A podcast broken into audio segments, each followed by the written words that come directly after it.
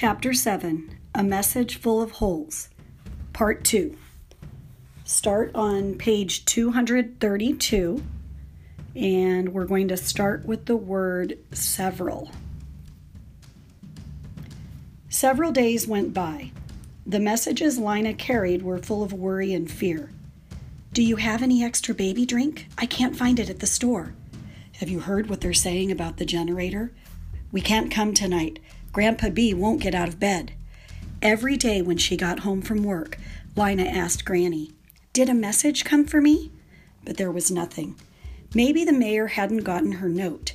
Maybe he'd gotten it and paid no attention. After a week, Lina decided she was tired of waiting.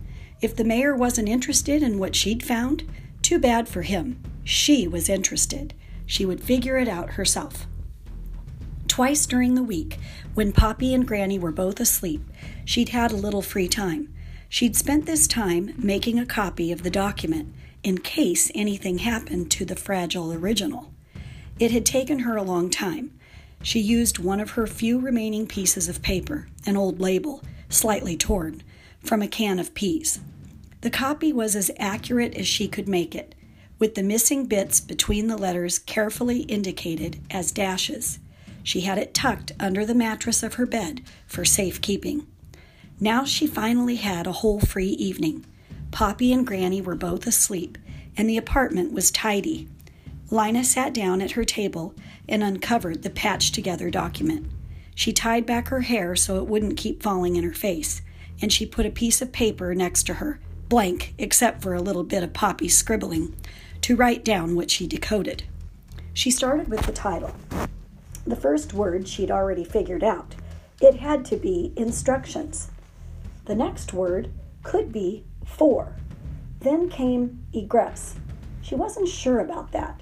Maybe it was someone's name. Egrisman, Egriston.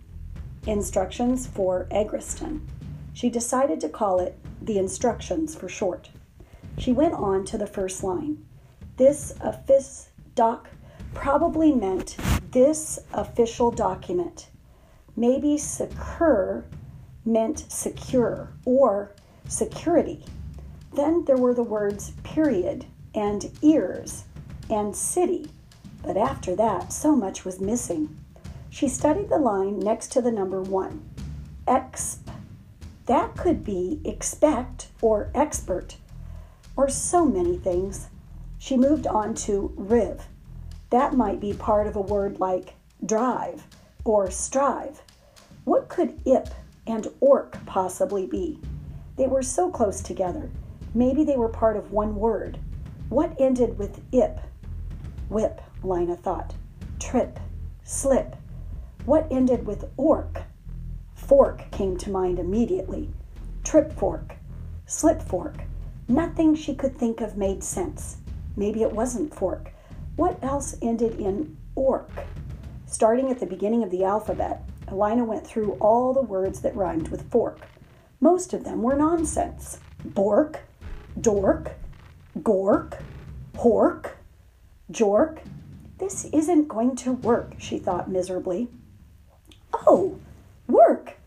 The word could be work. Then what would the first part be? Trip work? Flip work? But maybe there was a letter between the P and the W. Dips work? Pips work? Suddenly it came to her. Pipeworks. Pipeworks. That had to be it. Something in this message was about the pipeworks. Lina looked back at exp and riv. Riv. That could be river. Rapidly, she ran her eyes down the page. In line three, she saw iverb ink. That looked like river, bank. The word door jumped out at her from line four, hole on its scrap of paper. Lina took a quick breath. A door! What if it was the one she'd wished for, the one that led to the other city? Maybe her city was real after all, and these were instructions for finding it. She wanted to leap from her chair and shout. The message had something to do with the river, a door, and the pipeworks. And who did she know who knew about the pipeworks? Doon, of course. She pictured his thin, serious face and his dark eyes looking out searchingly from beneath his dark eyebrows. She pictured how he used to bend over his work at school, holding his pencil in a hard grip, and how during free time he was usually off by himself in a corner studying a moth or a worm or a taken apart clock. That was one thing, at least, that she liked about Doon. He was curious. He paid attention to things, and he cared about things too. She remembered how he'd been on assignment day, so furious at the mayor, so eager to trade his good job for her bad one so he could help save the city. And he'd taken Poppy inside his father's shop on the day of the blackout so she wouldn't be afraid. Why had she stopped being friends with Doon? She vaguely recalled the incident of the light pole. It seemed silly now and long ago.